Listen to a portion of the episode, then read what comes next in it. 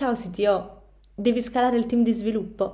Con il metodo Team Scaling di sviluppo collaborativo ti aiutiamo a scalare velocemente, conservando il know-how, senza rischi e senza assumere nuove persone. Come? Scoprilo su www.teamscaling.it scritto www.teamscaling.it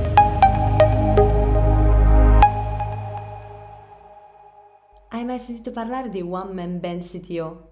Cosa comporta il sovraccarico lavorativo di un leader tecnologico? Come organizzare al meglio le ore di lavoro per snellire i processi? E soprattutto, come evitare la sindrome dell'impostore? In questo sito show, Alex Pagnoni ne ha parlato con Fabrizio Guglielmini, CTO di Brandon. Buon ascolto! Eccoci qua in un'altra bellissima puntata del CTO Show, dove oggi parleremo del One Man Band CTO, cioè il CTO che ha troppi cappellini, fa troppe cose e purtroppo sono anche forse un po' la maggior parte dei CTO a ritrovarsi in questo tipo di situazione.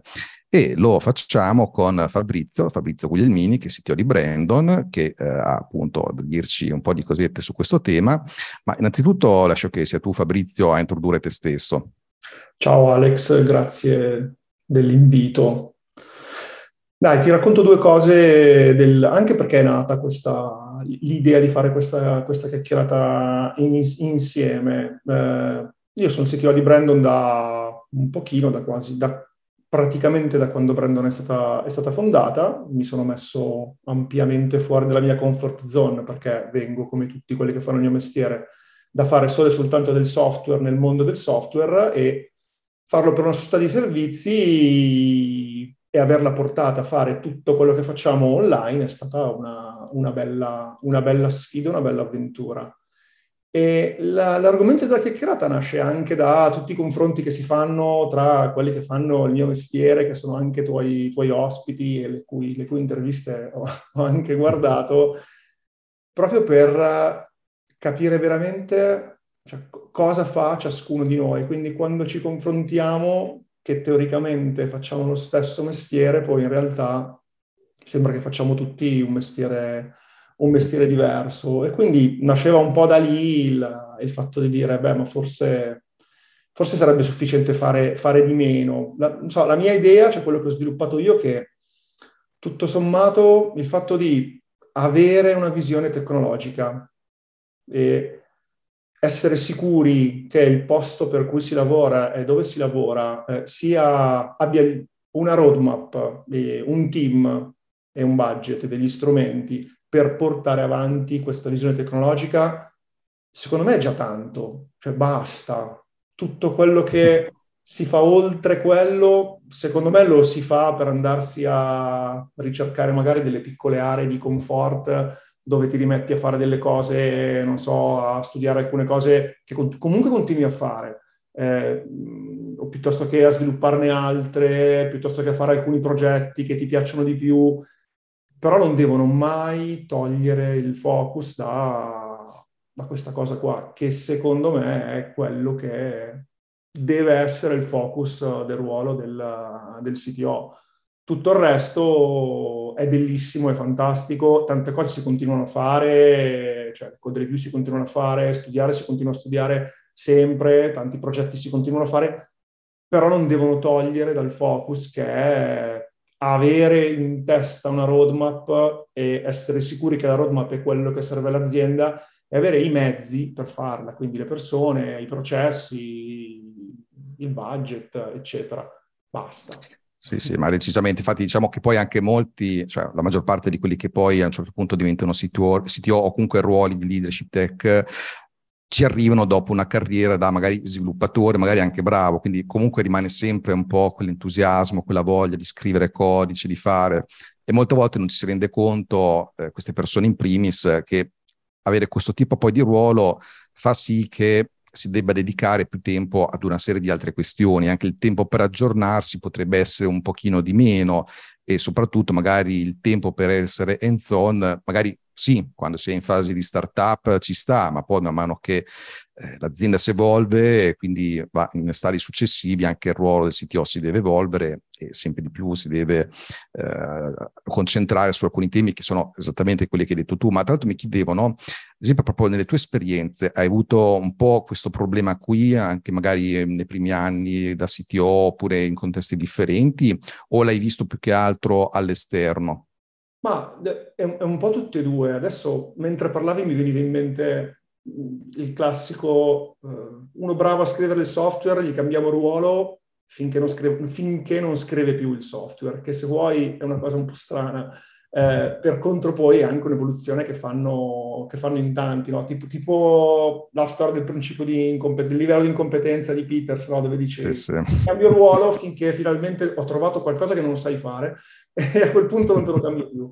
Eh, in realtà sia vissuta che, che, che, sentita, da una parte perché, ripeto, fondamentalmente chi fa questo ruolo, secondo me bene, ha comunque un background che è il 100% tecnologico, nel senso che ha mangiato, mangiato codice per tanti anni, per tanto tempo, ha perché ti piace. E, e secondo me quando riesci ancora ad avere quella parte dove tu hai un problema e lo risolvi e sei nella tua zona dove non c'è niente, nessuno se non tu e il tuo problema e arrivi a risolverlo, chi fa questo mestiere cioè, ti dà delle endorfine che secondo me sono il pane di chi fa questo mestiere qua. Quindi è difficile non farlo più. Eh, anzi, ti rendi conto che tante volte dai il lavoro più bello agli altri e ti tieni il più brutto per te che è, bello nel ruolo il servant leader, il facilitatore, quindi i leader moderni che devono essere fatti così, quindi è, funziona, funziona bene, funziona bene per le persone che hai intorno, magari in certi momenti funziona meno bene per te, perché ti rendi conto che, che forse ci sono alcune cose che non vorresti davvero smettere, smettere di fare, però è giusto che tu smetta di farle per un bene superiore, fammi dire. Ehm, questo sicuramente. Ehm, poi, non lo so, dipende anche, eh, ti, faccio, ti, faccio, magari degli, degli, esempi, degli esempi concreti. La parte legata alla data science nel mondo dell'e-commerce ah, ti apre un mondo di cose da studiare, nuove, che non sono davvero il tuo mestiere. E, e quindi se vuoi anche un po' ritornare indietro dove studi ti informi, studi una soluzione, fai un POC per gli affari tuoi, ci sbatti la testa, ritorni a un livello in cui ti rendi conto di essere meno bravo di quello che sei su cose che conosci meglio, però ti permettono comunque di creare valore e di divertirti alla, allo stesso modo. Spero più o meno di averti risposto. Sì, sì, decisamente. Poi, tra l'altro, l'intramontabile principio di Peter è, una cosa che effettivamente si pone tutte quelle volte no, in cui in un'azienda non si comprende il fatto che ci debba essere un dual track, diciamo così, nella progressione di carriera di una persona che è tecnica, che non per forza per essere promossa deve diventare manager, magari può continuare nel suo track tecnico e poi ci dovrebbe essere un track differente per chi vuole sperimentare eh, una carriera più manageriale. E giustamente no, come hai detto tu, spesso si lascia magari anche le cose che piacciono di più eh, allora lì eh, per capire se anche fare esempio il CTO o comunque anche figure, ruoli anche intermedi, eh, bisogna sempre porsi una serie di domande, perché se poi non se le si pone, ecco, una delle conseguenze anche quella di andare a fare la persona con i mille cappelli perché hai tante responsabilità, vuoi continuare a fare delle cose nella quale sei nella tua comfort zone, quindi beh, diciamo che innanzitutto sicuramente bisogna chiedersi se piace risolvere problemi o se si preferisce aiutare gli altri a risolverli, perché già cambia abbastanza. Diciamo che sicuramente una persona che nasce tecnica, tendenzialmente nel nostro settore è un grande problem solver, deve capire se vuole risolvere anche problemi degli altri, aiutarli, che può essere una sfida molto interessante anche quella, no? Poi anche se può portare un impatto positivo nel gestire persone, fare contact switching facilmente, oppure se si riesce a tarare no, anche un proprio comportamento non in base al proprio umore, ma in base a quello che richiede la situazione, morbido quando serve morbido, duro quando serve duro, non in base se mi sono svegliato male o bene la mattina, no? Cioè, queste sono sicuramente delle domande che si deve porre. Dico questo qui un po' per, uh, visto no, che hai citato il, il, il, principio di Peter, no? che poi come corollario, come al solito, ha che di conseguenza gli unici che fanno il lavoro sono quelli che sono gli altri che sono bravi e sono magari non riconosciuti. No, assolutamente direi che... Hai detto tante cose interessanti che mi fanno venire in mente un, un po' di cose. Innanzitutto quando tu dici lavorare con gli altri eh, vuol dire anche avere la stima da parte degli altri. E quante persone tecniche tu conosci che hanno davvero stima professionale di persone non tecniche? Giusto o sbagliato che sia, però è così. Quindi questo mi è capitato tante volte paradossalmente facendo i colloqui di lavoro dove eh, devono, cercano magari un engineering manager e il problema che hanno con il loro attuale engineering manager è che i membri del team fondamentalmente non ne hanno stima. Mm. E questa cosa è come fai a mantenere stima e credibilità nei confronti di un team tecnico, pur dovendoti comunque anche relazionare quotidianamente con persone di business. Eh, e comunque devi trovare un buon bilanciamento fra queste due cose, perché altrimenti non funziona o da una parte o dall'altra. Eh, poi anche quanto, quindi quanto devi essere, no, come dicono quelli bravi, T-shaped, sì. piuttosto che quanto devi essere molto bravo a fare una cosa, oppure quanto devi essere un tecnico, ma un, fondamentalmente un contributore individuale, e quanto invece sei bravo a lavorare con, con gli altri alla fine, detta in maniera molto, se vuoi, numerica, brutale, quello che ti interessa tutto sommato è il throughput del tuo sistema team. Il contributo individuale è molto bello quando è parte di un contributo di team che funziona. Quando è un contributo individuale che non è parte di un contributo di team che funziona alla perfezione, comunque vale di meno poi dopo, per carità, ci sono anche persone più portate e meno portate, secondo me non c'è nessunissimo, eh, non è neanche giusto il fatto che un bravissimo contributore individuale abbia magari la sua carriera accappata in un certo modo perché devono tutti fare il gestore di qualcun altro. No, non è vero. E poi magari gli stipendi funzionano così e quindi uno giustamente il ragionamento lo fa però in realtà ci sono bravissime persone che lavorano in team, bravissimi contributori individuali che non, non, vogliono, non possono, non devono fare un step perdendo quella che è la loro peculiarità per diventare uno dei tanti a fare un altro tipo di lavoro. Cioè se sei bravo a fare una cosa è giusto che tu sia messo in un contesto dove, dove il fare bene quella cosa funziona bene, piuttosto che invece cambiare per forza finché, come dicevamo prima, non becchiamo dove non sei bravo e non ti spostiamo più. Eh, quella sì, sì, è la fine quella, no? Ma infatti guarda quello che hai detto mi ha fatto venire in mente due cose. Intanto no, anche sul tema del rispetto, che poi era anche una delle cose di cui volevamo parlare, no? Eh, ad esempio il, ca- il, caso che hai fatto dell'engineering manager, bisognerebbe vedere no, qual è stato un po' l- il suo trascorso. Diciamo che no, anche se si dovesse portare avanti un po' quel concetto di dual track di cui parlavo, tendenzialmente chi parte verso una carriera manageriale comunque dovrebbe partire essendo già almeno un livello, diciamo, senior come contributore individuale, perché altrimenti magari fa il manager di figure tecniche senza avere le basi tecniche e allora lì è anche un po' difficile guadagnarsi il rispetto, no? dopo arriviamo ai soliti stereotipi che ci sono in questo mondo. E quindi questo qui è sicuramente una parte che eh, vedo un po' critica in alcuni casi quando magari si parte dritti su un certo tipo di carriera. Poi c'è da dire che in realtà eh, nella mia esperienza molti eh, bravi manager in ambito tech erano falliti, tra virgolette, come carriera di programmatori, eh, in realtà erano bravissimi a gestire le persone. E infatti la seconda cosa che mi è venuta in mente è questa, che effettivamente chi si occupa di management gestisce persone, che poi è il problema principale del mondo tech, più no, che gestire la tecnologia, perché problemi tecnologici più o meno li sappiamo risolvere in qualche modo, ci si arriva. E invece chi è un individual contributor, man mano che cresce la sua esperienza, a un certo punto avrà a che fare sempre con le, con le persone, ma non in termini di gestione, ma magari di mentoring, cioè la persona più brava magari dà una mano a quella un po' più junior, ma non nel senso di gestirla. È un po' questo il concetto.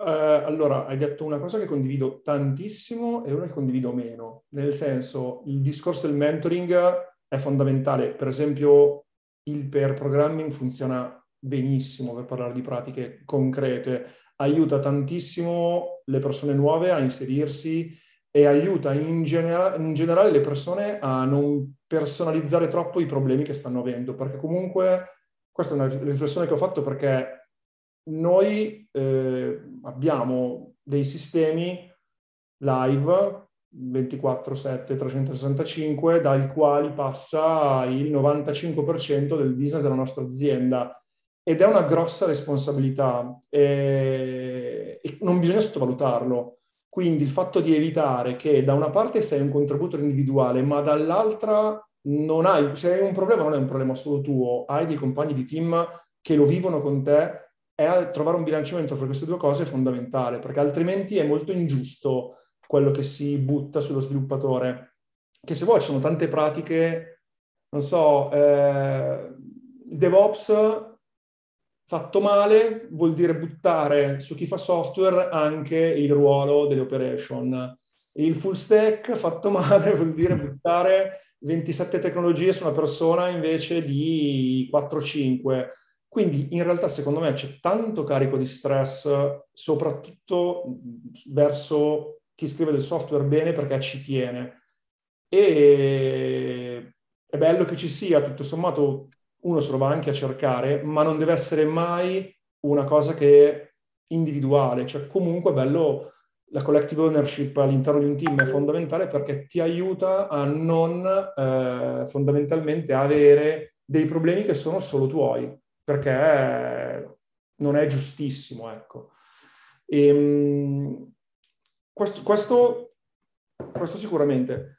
E, dall'altra parte, mh, mm, il fatto di vedere il management per forza e solo come people management è molto limitante, perché tanti manager sono, secondo me, dei manager limitati proprio perché sono solo people manager, mentre in realtà in pochi hanno voglia di essere process manager o comunque engineering manager per tornare all'interno specifico della, del mio mestiere. E quindi bisogna ricordarsi che si è soprattutto engineering manager, cioè la parte di people management tutto sommato è una conseguenza o comunque non è la parte centrale della, delle responsabilità. E va, va, inteso come parte di essere owner di un processo che comprende anche le persone, ma non solo, comprende tutto quello che serve a mettere a terra delle cose. Tra cui c'è anche la gestione delle persone, ma, ma non solo. Invece, tante volte, quando il, il management diventa solo e soltanto people management e anche molto sterile, secondo me, per quella che è la mia esperienza, pone le basi per un po' di problemi, tra cui quello della stima reciproca di qui sopra. Sì, sì, adesso non intendevo nel senso che dopo, dopo diventa una funzione HR, sempre in ambito gestione, tech, è chiaro che c'è una parte di gestione delle persone, per esempio l'engineering manager, una delle cose che eh, è emerso in tante chiacchierate fatte, una delle cose che spesso fa, ad esempio, sono gli one-on-one con il team, che sono uno strumento di, di, di, diciamo, di gestione molto importante, però no, assolutamente sono d'accordo che è una sfaccettatura nel gestire anche il processo in sé, questo assolutamente, siamo perfettamente in linea. E anzi, su questo mi fa anche... Eh, ritornare sul discorso quanti sono appunto i cappelli che una persona certe volte eh, si mette e dovrebbero essere limitati. Allora anche qui eh, volevo capire con te anche un altro concetto no? che una chiacchierata che avevamo fatto precedentemente era venuto fuori, che anche questo qui è molto ricorrente, un po' si ricollega, anche il discorso della sindrome dell'impostore che ha un po' un ruolo in questa cosa qui, mi raccontavi, no? Qual è, come, qual è la tua visione in, in questo senso? Eh, questo è, è, interessante perché la, la, vivo. Io mi iscrivo assolutamente alla, all'albo di quelli con la sindrome dell'impostore, proprio perché il fatto di avere, vedere tante facce dello stesso, dello stesso problema, quindi la gestione delle persone, la gestione dei processi, la parte architetturale, la parte tecnologica, l'infrastruttura e la conoscenza specifica di alcune cose dell'infrastruttura, quindi o alcuni framework o alcune cose di alcuni vendor, molto vendor specific. Quindi il fatto di all'interno del tuo mondo per forza T-shaped, quando dover scegliere su che cosa devi andare a fondo, la tentazione è sempre dire no, su questa cosa sono a livello troppo alto, dovrei saperne di più per prendere delle decisioni più consapevoli. Che è ovvio che fa pugni col fatto del devo sapere tante cose, devi accettare il fatto che su alcune cose non sarai mai il più bravo. Anzi, peggio ancora, se sei il più bravo a fare tutto è un disastro, il che ritornano al discorso one, one man band, cioè o sei molto bravo e non sono io, oppure hai un problema, perché in ogni caso sarai sempre tu un limite, ma poi non hai neanche un uh, contraddittorio sensato, eh, fondamentalmente si fa sempre come dici tu, quindi hai un confronto, ma per poi arrivare a fare sempre soltanto quello che pensavi di fare anche prima di aver avuto un confronto. E questa cosa si, si aiuta, quindi le architetture vanno, cioè nascono sempre, secondo me, da un discorso di team. È chiaro che poi c'è l'ownership di qualcuno che decide e si prende la responsabilità della decisione più che decide, si prende la responsabilità della decisione, ma una decisione condivisa perché sull'architettura non sai solo tu quello che sa le cose, ma le sanno anche gli altri.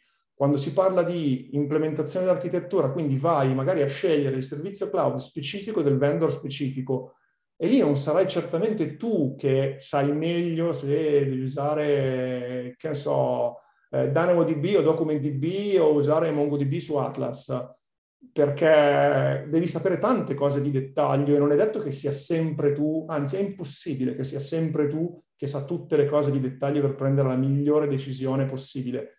E quindi devi smettere di sentirti inadeguato perché, ah no, però io, non so, conosco MongoDB, conosco DynamoDB, ma non conosco DocumentDB, magari è giusto, ma magari su GCP c'è un servizio managed di Mongo più bello, ma magari, cioè, così non vivi più.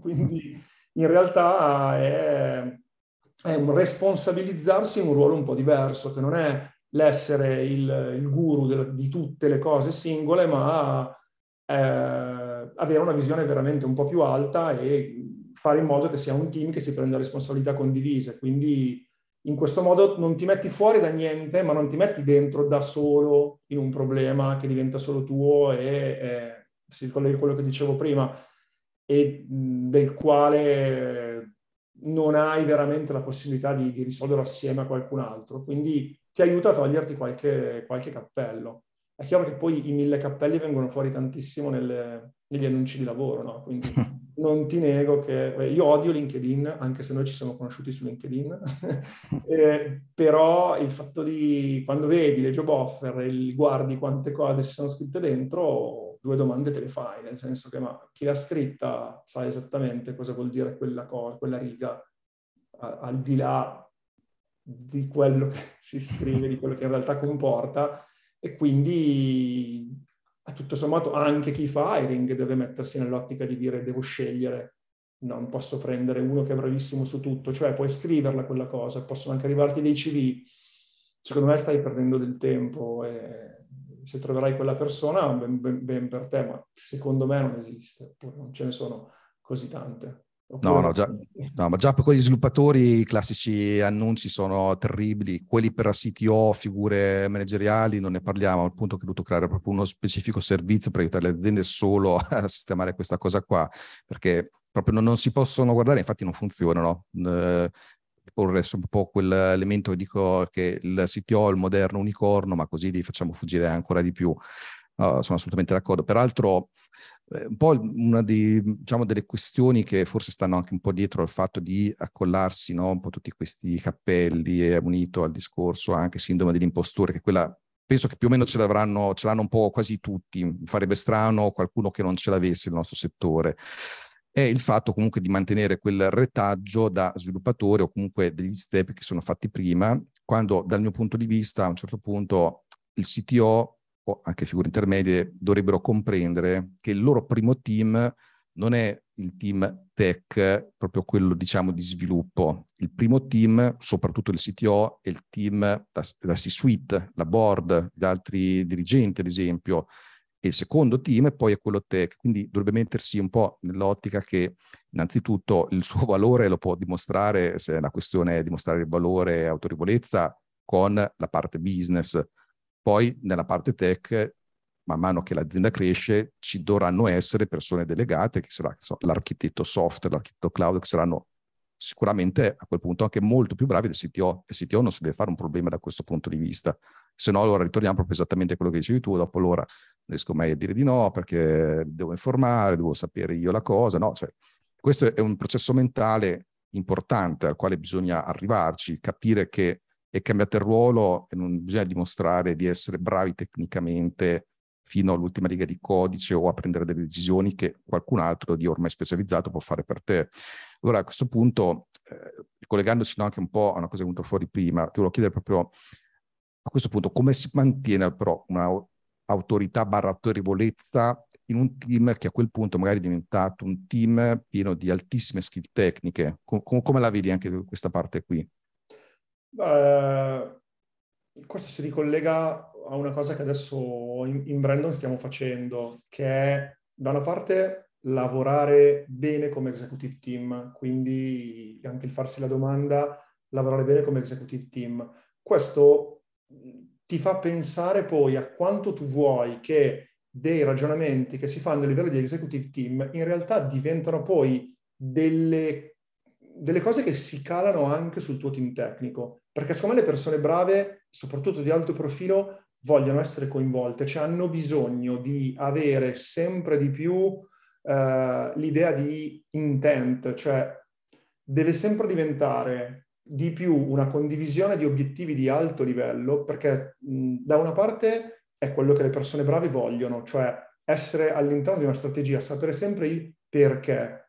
Perché tutti hanno il ricordo dello sviluppatore quando il cliente ti chiamava e dovevi mettere il bottone nel, in quel posto lì perché l'aveva chiesto il cliente e per te era la cosa più stupida dell'universo.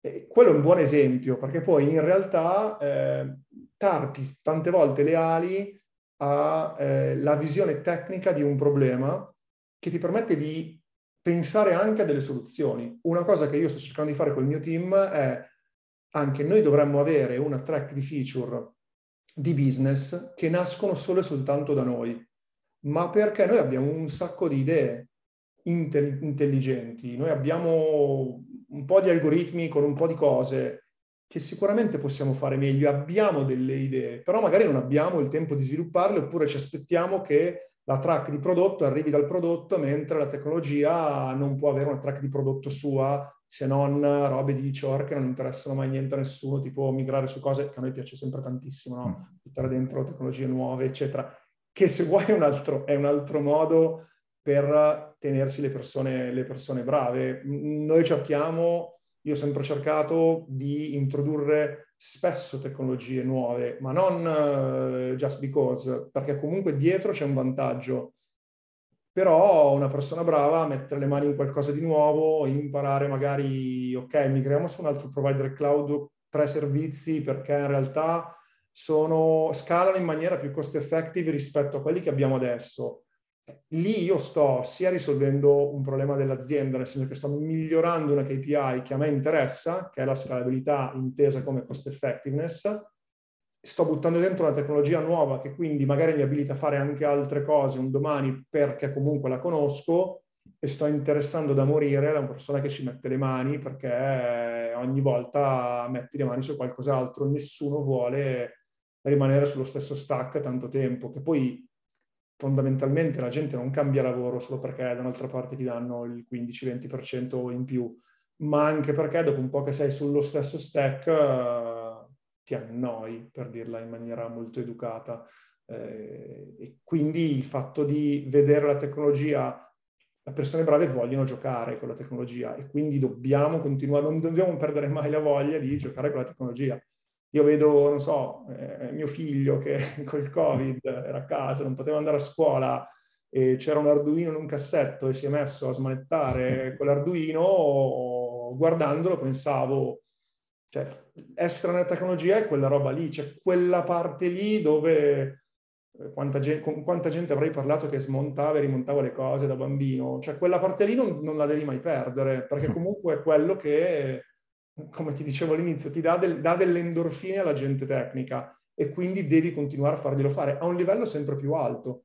Quindi dargli degli intent vuol dire anche responsabilizzare una persona dicendo ok, tu sei bravissimo e vuoi prendere delle decisioni e adesso prendiamo delle decisioni, che vuol dire anche appunto condividere eh, la, la, parte di decidiamo cosa fare, decidiamo come farlo, cer- cercare di dare sempre più ownership, che non vuol dire farlo scaricabarile, ma vuol dire coinvolgimento a livello più strategico che è quello che la gente, secondo me, vuole fare. E, molto più di il ti faccio gestire altre persone, che è una cosa che invece, come avrei intuito, a me non fa impazzire come concetto. Dico no, ti do, ti do un intent che è quello che serve ad un'azienda. Se poi dopo la soluzione sarà gestire altre persone, sarà la soluzione. Non è che devi gestire altre persone perché appunto poi dopo smetti di scrivere il codice, no.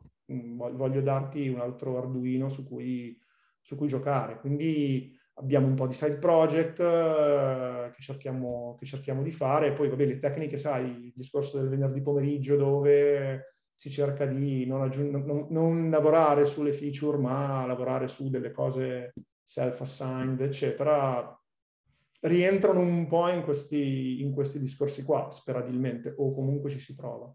No, sono molto d'accordo perché il tema della motivazione, che è anche questo già importantissimo per gli sviluppatori, ma anche qui per figure tipo CTO, ha un, ha un aspetto veramente molto importante. Cioè, io stesso qui ho un Raspberry, eh, uno di questi cassetti ho l'Arduino appunto e mi ci diverto anche ogni tanto a fare delle cose. No? È anche importante avere dei pet project, eh, sono cose che sicuramente tengono veramente vive persone come noi che spesso sono nate proprio anche mettendo le mani in circuiti o facendo ricerca, facendo delle prove, sono assolutamente d'accordo. Infatti questo qui della motivazione è un tema che eh, davvero andrebbe spesso un po' indagato di più e tra l'altro sono anche delle cose che magari vengono chieste a un CTO che un po' lo stendono, no? Cioè, sono delle domande che non avrebbero fatte a un CTO probabilmente.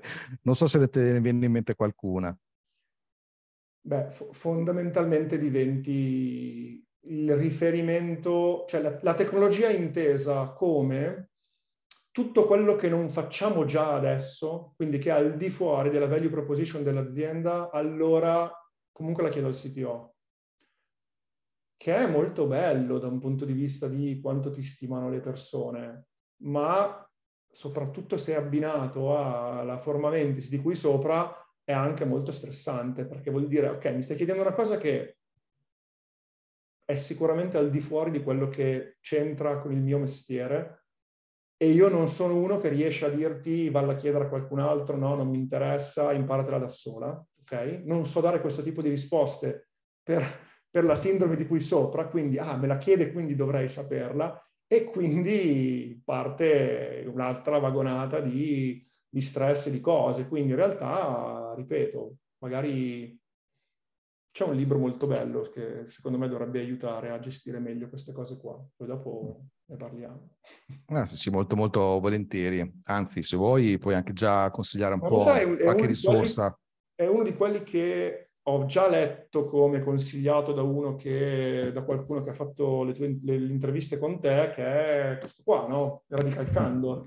Esatto che, cioè, nel senso, aiuta a capire che ci sono dei modi molto costruttivi di dire dei no, ma proprio molto costruttivi, che in realtà aiutano te e l'altra persona ed andare velocemente verso una soluzione delle cose, mentre, o gestire comunque un conflitto in generale, mentre è molto facile gestire le cose quando le cose vanno bene, a me viene bene gestire le cose quando va tutto bene, oppure fare la scena del pazzo quando le cose vanno male.